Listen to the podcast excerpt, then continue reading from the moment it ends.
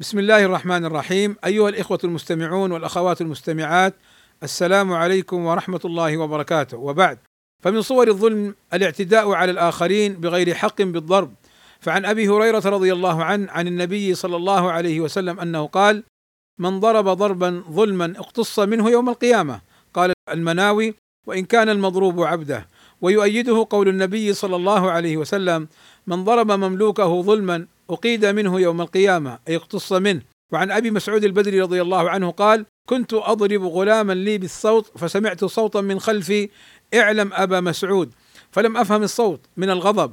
قال فلما دنا مني إذا هو رسول الله صلى الله عليه وسلم فإذا هو يقول اعلم أبا مسعود اعلم أبا مسعود.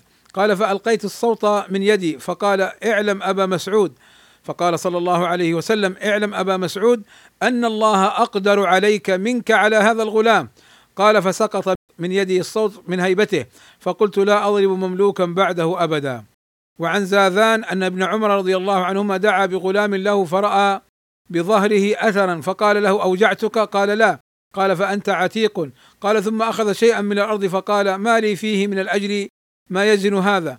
إني سمعت رسول الله صلى الله عليه وسلم يقول من ضرب غلاما له حدا لم يأته أو لطمه فإن كفارته أن يعتقه.